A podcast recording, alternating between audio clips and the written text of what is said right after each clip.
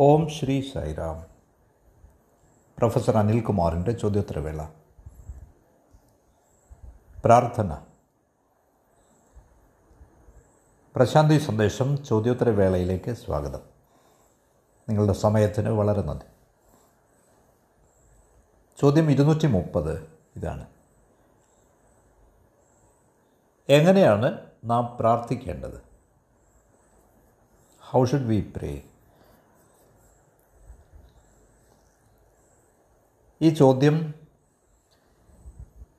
എന്നോട് ചോദിച്ചപ്പോൾ ഭാഗ്യത്തിന് കൈവല്യ ഉപനിഷത്തിൽ ഒരു ഋഷി അർപ്പിക്കുന്ന പ്രാർത്ഥന ഞാൻ കാണാനിടയായി. എങ്ങനെയാണ് ഈ ഋഷി പ്രാർത്ഥിക്കുന്നത്? അദ്ദേഹം നമ്മളുടെ തലത്തിലേക്ക് വന്നിട്ട് തന്റെ പ്രാർത്ഥന അർജിക്കുകയാണ് അതുകൊണ്ട് പ്രാർത്ഥന എന്നത് കേവലം ഗ്രന്ഥാനുസാരി ടെക്സ്റ്റൽ അല്ല പണ്ഡിതോചിതമല്ല അക്കാഡമിക് അല്ല അതൊരു ഭക്തന്റെ വീക്ഷണത്തിൽ നിന്നുകൊണ്ടാണ്. അപ്പോൾ എങ്ങനെയാണ് ഒരു ഭക്തൻ പ്രാർത്ഥിക്കേണ്ടത്? ഇവിടെ ഋഷി പറയുകയാണ് അല്ലയോ ഭഗവാനെ ഞാൻ ഒരിക്കലും ബ്രഹ്മനെ മറക്കാതിരിക്കട്ടെ. May I never forget Brahman ഇതാണ് ആദ്യത്തെ പ്രാർത്ഥന.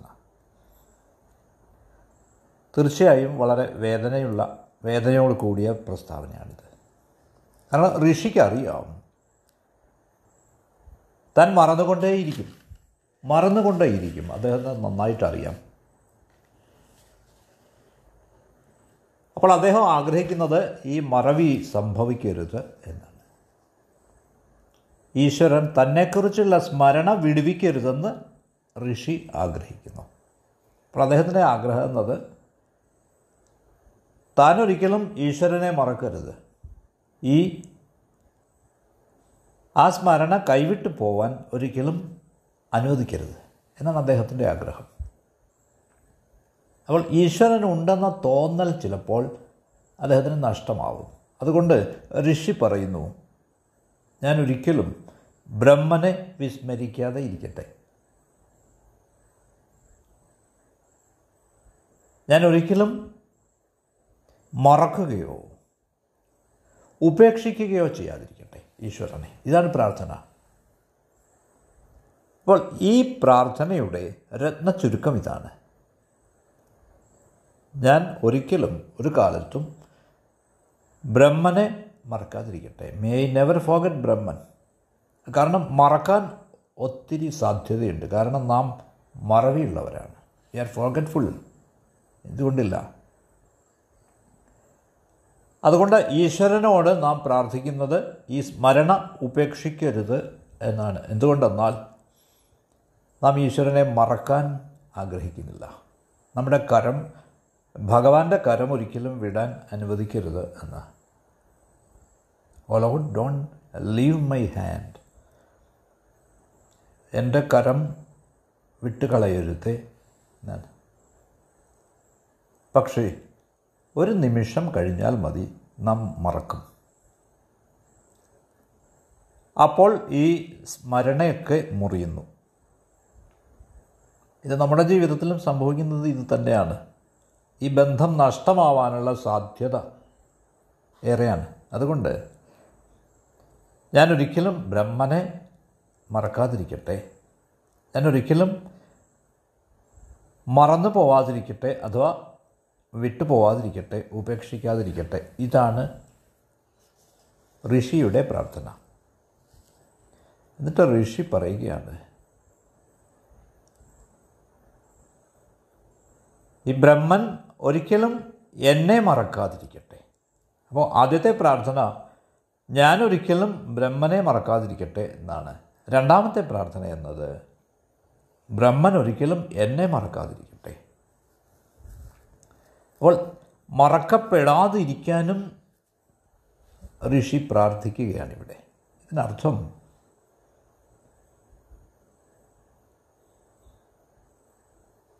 ഈശ്വരനെ ഓർത്തിട്ട് പക്ഷേ ഈശ്വരന്റെ ഭാഗത്തു നിന്ന് യാതൊരു പ്രതികരണവും വരുന്നില്ല എങ്കിലാണെങ്കിൽ അങ്ങനെയാണെങ്കിലോ? അപാരതയിലേക്ക് നോക്കി പ്രാർത്ഥിക്കുന്നു അട്ടഹസിക്കുന്നു. പക്ഷേ അദ്ദേഹത്തിന്റെ പ്രാർത്ഥന ആ അപാരതയിലേക്ക് എത്തുന്നില്ല എങ്കിലോ? താൻ വിളി കേൾക്കുന്നുണ്ട്. പക്ഷേ തന്റെ വിളി ഒരിക്കലും കേൾക്കാൻ ഇടയില്ല എങ്കിലോ. താൻ മറക്കുന്നില്ല മറക്കില്ല. പക്ഷേ ഈശ്വരൻ തന്നെക്കുറിച്ച് അറിയുന്നില്ല എങ്കിലോ. ഈശ്വരൻ ഈശ്വരന് തന്നെ മറക്കാൻ കഴിയുമെന്ന് ഋഷി ചിന്തിക്കുന്നു എന്നല്ല ഇതിനർത്ഥം. അല്ല. ഋഷി തന്റെ അഭിലാഷം പ്രകടമാക്കുന്നു എന്നേ ഉള്ളൂ. അദ്ദേഹത്തിന് അറിയാം ഈശ്വരൻ തന്നെ മറക്കുക എന്നത് അസാധ്യമാണ്. അദ്ദേഹത്തിന് അറിയാം ഈശ്വരനെ കൂടാതെ തനിക്ക് അസ്തിത്വമില്ല. തനിക്ക് ഈശ്വരനെ നിഷേധിക്കാനാവും പക്ഷേ എന്നെ കൂടാതെ ഈശ്വരന് അസ്തിത്വമുണ്ടാവും. എനിക്ക് ഭഗവാനെ മറക്കാം. എനിക്ക് ഈശ്വരനെ നിഷേധിക്കാം. പക്ഷേ എനിക്ക് ഈശ്വരനെ നിഷേധിക്കാം എന്തുകൊണ്ടെന്നാൽ ഈശ്വരന് ഞാൻ ഓർക്കേണ്ട ആവശ്യമൊന്നുമില്ല. എനിക്ക് ഈശ്വരനെ ഒരു പക്ഷേ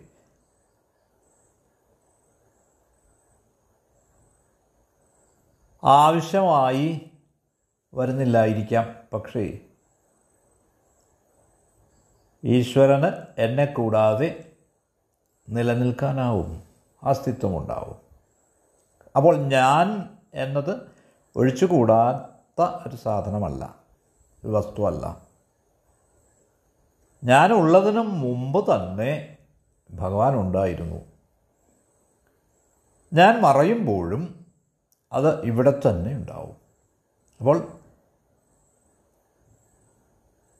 ഈശ്വരനെക്കുറിച്ചുള്ള എന്റെ മറവിയാൽ അത് ബാധിക്കപ്പെടുന്നില്ല.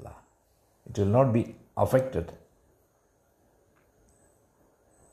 പക്ഷേ ഈശ്വരൻ എന്നെ മറക്കുകയാണെങ്കിൽ ഞാൻ ഈ ലോകത്ത് നിന്ന് തന്നെ അപ്രത്യക്ഷമാവും. ഈ നിമിഷം തന്നെ. അപ്പോൾ അത് എന്നെ മറക്കുകയാണെങ്കിൽ ഞാൻ വെറുതെ ഇങ്ങനെ അങ്ങ് ജീവിക്കും എന്നല്ല. എനിക്ക് പിന്നെ നിലനിൽക്കാൻ മറ്റു മാർഗമില്ല. നോക്കൂ ഈ പ്രാർത്ഥന എത്ര ഹൃദയസ്പർശിയാണ്. അപ്പോൾ ആവശ്യം വരുമ്പോൾ നമുക്ക് പ്രശ്നങ്ങളും കുഴപ്പങ്ങളും ഒക്കെ ഉണ്ടാവുമ്പോൾ നാം പ്രാർത്ഥിക്കുന്നത് ഇങ്ങനെയാണ് ഓ ബാബ അവിടെ തന്നെ മറന്നു പോവും. അല്ലയോ ഈശ്വര അവിടുന്ന് വിശ്രമിക്കുകയാണോ? അവിടുന്ന് എന്റെ വേദനയും എന്റെ മനക്ലേശവും കാണുന്നില്ലേ? ഇങ്ങനെയാണ് നാം കരയുക. പക്ഷേ സമുദ്രം തിരയെ മറക്കുകയാണെങ്കിൽ തിരയ്ക്ക് എങ്ങനെയാണ് നിലനിൽക്കാനാവുക? തിര സമുദ്രത്തെ മറക്കുകയാണെങ്കിൽ സമുദ്രം അപ്പോഴും നിലനിൽക്കും. സമുദ്രത്തിന് യാതൊരു പരുക്കും പറ്റില്ല ഒരു തരത്തിലും. തിര അതിനെ മറന്നാൽ. അതുകൊണ്ട് സമുദ്രം തിരയെ നശിപ്പിക്കും എന്നൊരു ചോദ്യമേ ഉദിക്കുന്നില്ല പക്ഷേ സമുദ്രം തിരയെ മറക്കുകയാണെങ്കിൽ ഈ തിരയ്ക്ക് നിലനിൽപ്പ് ഉണ്ടാവില്ല. അതിന് നിലനിൽപ്പുണ്ടാവില്ല. കാരണം സമുദ്രത്തിന്റെ സ്മരണയിലാണ് ഈ തിര അവിടെയുള്ളത്. അപ്പോൾ ഋഷിക്ക് ഇത് നന്നായിട്ടറിയാം. ഈശ്വരന് തന്നെ മറക്കാനാവില്ല എന്ന്. പക്ഷേ ഈ പ്രാർത്ഥന ഒരു ഇച്ഛയാണ് ഒരു വാഞ്ചയാണ്. അപ്പോൾ ഏത് പ്രാർത്ഥനയ്ക്കും ഇത്തരത്തിലുള്ള ഒരു ആന്തരത്വര ഉണ്ടാവണം. ഇന്നർ അർജ് ഭക്തിയുടെ ഗാംഭീര്യത്തോടെ ഭക്തിയുടെ ആഴത്തോടെ ഈശ്വരനോടുള്ള അടങ്ങാത്ത അഭിലാഷത്തോടെ. അതുകൊണ്ട് ഋഷി പറയുന്നു ഞാൻ അവിടെ നിന്നെ വീണ്ടും വീണ്ടും മറന്നേക്കാം. പക്ഷേ ഞാൻ ഭഗവാനോട് പ്രാർത്ഥിക്കുകയാണ്. എന്നെ മറക്കരുതേ. ഞാൻ അവിടുന്ന് മറന്നാൽ പ്രത്യേക ദോഷമൊന്നും എനിക്ക് സംഭവിക്കില്ല. കാരണം ആ മറവിയിൽ പോലും ഞാൻ അവിടെ ഉണ്ടാവും. പക്ഷേ അവിടുന്ന് എന്നെ മറന്നാൽ എന്റെ അസ്തിത്വം പോലും ഇല്ലാതാവും. അല്ലയോ ഭഗവാനെ? വളരെ വിനീതമായ പ്രാർത്ഥനയാണിത്. നിറയെ കണ്ണീര് നിറഞ്ഞ പ്രാർത്ഥനയാണിത്. ഇവിടെ ഭഗവാന്റെ പ്രകൃതമോ ഭഗവാന്റെ ഗുണങ്ങളോ ഒന്നും ഈ പ്രാർത്ഥനയിലില്ല ഋഷിയുടെ ഹൃദയത്തെ പറ്റിയാണ് ഈ പ്രാർത്ഥന പറയുന്നത്. ഓ ഋഷി പ്രാർത്ഥിക്കുകയാണ്. ഈ ബ്രഹ്മനിൽ ലയിച്ചുകൊണ്ട് ഒന്നായി തീർന്ന് ഞാൻ ധർമ്മം തിരിച്ചറിയട്ടെ. ഈ പ്രപഞ്ചത്തിന്റെ സനാതന നിയമം എറ്റേണൽ ലോ തിരിച്ചറിയട്ടെ. ഉപനിഷത്തുകളിൽ വിശദീകരിക്കപ്പെട്ടിരിക്കുന്ന ആ ധർമ്മം. ഭഗവാനിൽ അലിഞ്ഞുകൊണ്ട് അവിടുത്തെ സ്മരണയിൽ ഇല്ലാതായി. അലിഞ്ഞലിഞ്ഞ് ഞാൻ മതത്തെ ധർമ്മത്തെ ഉപനിഷത്തുകൾ ചൂണ്ടിക്കാണിക്കുന്ന ആ ധർമ്മത്തെ അറിഞ്ഞുകൊള്ളട്ടെ. അപ്പോൾ അല്ലാതെ ഈ ഹൈന്ദവ ഋഷി ഒരിക്കലും പ്രാർത്ഥിക്കില്ല. ഞാൻ ഹിന്ദുമതത്തെ അറിഞ്ഞുകൊള്ളട്ടെ. അഥവാ ഇസ്ലാം മതത്തെ അഥവാ ജൈനമതത്തെ അറിഞ്ഞുകൊള്ളട്ടെ എന്ന് പ്രാർത്ഥിക്കില്ല. ഇല്ല. അവർ ഇത്ര മാത്രമേ പറയുള്ളൂ. ഉപനിഷത്തുകൾ ചൂണ്ടിക്കാണിക്കുന്ന സകല രഹസ്യങ്ങളും ഞാൻ അനുഭവിക്കുമാറാവട്ടെ. മതം ചൂണ്ടിക്കാണിക്കുന്ന എല്ലാ രഹസ്യങ്ങളും ഞാൻ അനുഭവിക്കുമാറാകട്ടെ. ഇങ്ങനെയാണ് പ്രാർത്ഥന. അപ്പോൾ ഇവിടെ എന്താണ് ഇവിടെ സൂചിപ്പിക്കപ്പെടുന്ന മതം എന്താണ്? റിലീജിയൻ എന്താണ് മതം? മതം എന്നത് അവശ്യ തത്വമാണ്. ഏറ്റവും അടിസ്ഥാനപരമായ തത്വമാണ്. അത് മോസ്റ്റ് ബേസിക് പ്രിൻസിപ്പിൾ ഈ വിശ്വത്തിന്റെ പ്രപഞ്ചത്തിന്റെ പ്രകൃതമാണ്. അടിസ്ഥാന പ്രകൃതമാണ്. ഈ അസ്തിത്വത്തിന്റെ ഹൃദയതാളമാണ്. ഈ അസ്തിത്വത്തിന്റെ ആത്മാവാണ്. അപ്പോൾ റിലീജിയൻ മതം അഥവാ ധർമ്മം എന്നത് സകലതിനെയും നിലനിർത്തുന്നതാണ്. സകലതിനെയും ഉൾക്കൊള്ളുന്നതാണ്. അതിൽ സകലതും വളരുന്നു വികസിക്കുന്നു ലയിക്കുന്നു അപ്രത്യക്ഷമാവുന്നു. അപ്പോൾ ഇവിടെ ധർമ്മം എന്നതിനർത്ഥം പരമമായ കാമ്പ് എന്നാണ് അൾട്ടിമേറ്റ് കോർ അപ്പോൾ ഭഗവാനിൽ അവിടുന്നിൽ അലിഞ്ഞ് ഇല്ലാതായി.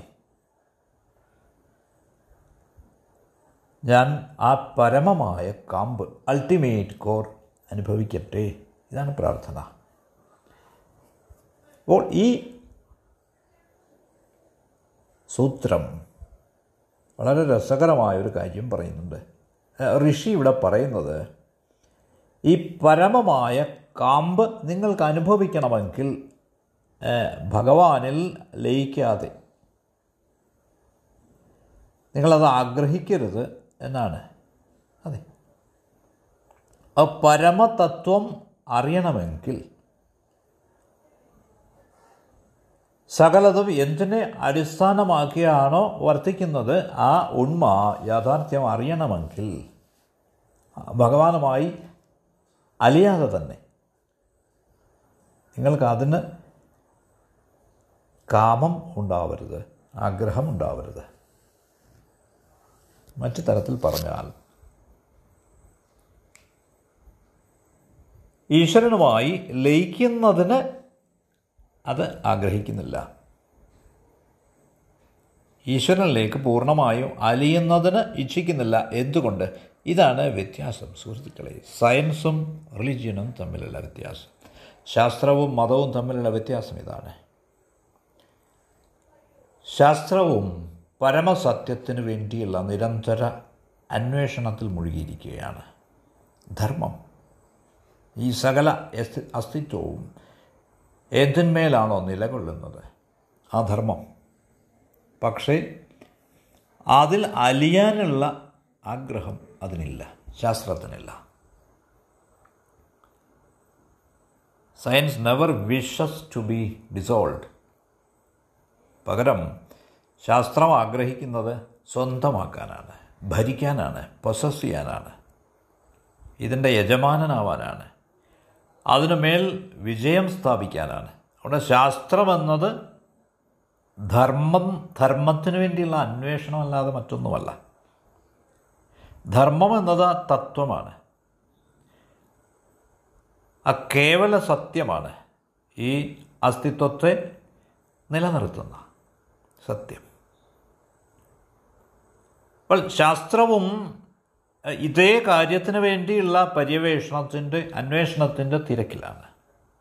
മതം എന്ത് അന്വേഷിക്കുന്നുവോ അതേ അന്വേഷണം. പക്ഷേ ശാസ്ത്രകാരന്റെ സമീപനം അത് കണ്ടെത്തിയിട്ട് അതിന്റെ മാസ്റ്ററാവാൻ വേണ്ടിയാണ്. ദയവുചെയ്ത് ഇത് ശ്രദ്ധിക്കുക. അപ്പോൾ അയാൾക്ക് ഇതിനെ നിയന്ത്രിച്ച് തന്റെ അടിമയാക്കാം എന്നാണ് അയാൾ കരുതുന്നത്. പക്ഷേ ഋഷി റിലീജിയസ് മാൻ അദ്ദേഹവും ധർമ്മത്തിന് വേണ്ടിയുള്ള ഈ ധർമാന്വേഷണത്തിലാണ്. പക്ഷേ അദ്ദേഹത്തിന്റെ ആഗ്രഹം വ്യത്യസ്തമാണ്. അദ്ദേഹത്തിന്റെ അഭിലാഷം എന്നത് അത് മാസ്റ്റർ ആവട്ടെ എന്നാണ്. എന്നിട്ട് താൻ സ്വയം അതിൽ അലിയട്ടെ എന്നാണ്. അദ്ദേഹത്തിന്റെ അഭിലാഷം ഈശ്വരന്റെ അടിമയാവാനാണ്. ഈശ്വരനാൽ ഭരിക്കപ്പെടാനാണ്. ഈശ്വരന് അടിയറവ് പറയാനാണ്. ടു ബിക്കം സറണ്ടേഡ് എന്നാൽ സത്യത്തെ കണ്ടെത്തുമ്പോൾ നിങ്ങൾ അതിനെ ഉപയോഗിക്കും എന്ന ആശയത്തോടു കൂടി അതിനെ തെരഞ്ഞാൽ. അപ്പോൾ നിങ്ങളുടെ അന്വേഷണത്തിന്റെ പേരാണ് ശാസ്ത്രം സയൻസ്.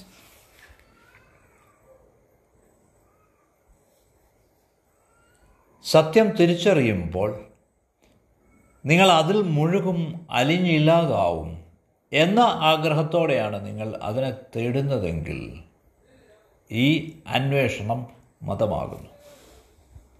അപ്പോൾ ഇതാണ് ഒരു ഋഷിയുടെ പ്രാർത്ഥന. ഞാനിത് കൈവല്യ ഉപനിഷത്തിൽ കണ്ടത് ആണ് പറയുന്നത്. വളരെ ലളിതമായൊരു പ്രാർത്ഥനയായിട്ട് തോന്നാം. പക്ഷേ ആ എല്ലാ അഭിലാഷവും എല്ലാ വേദനയും ഭക്തർ അനുഭവിക്കുന്ന സകല വേദനയും ഇതിലുണ്ട്.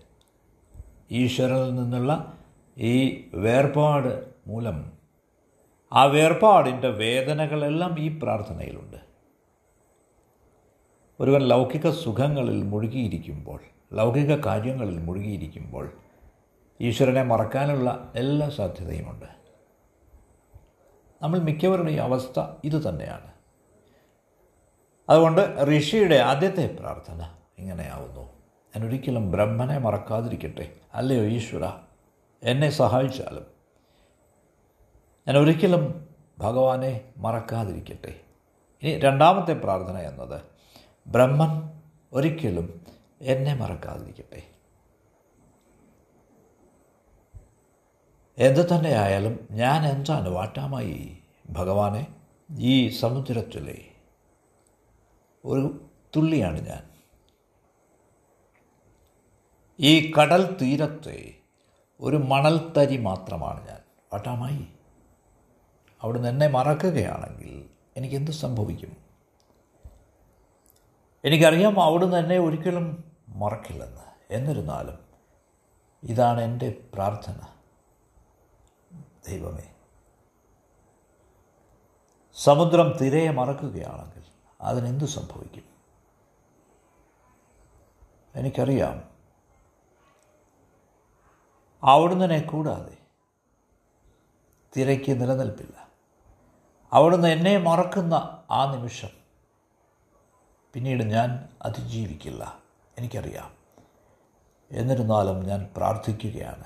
ഈശ്വര ബ്രഹ്മൻ ഒരിക്കലും എന്നെ മറക്കാതിരിക്കട്ടെ. ഇനി അടുത്ത പ്രാർത്ഥന മൂന്നാമത്തെ പ്രാർത്ഥന വരുന്നു. ഈ ബ്രഹ്മത്തിൽ മുഴുകി ഞാൻ ധർമ്മം സാക്ഷാത്കരിക്കട്ടെ.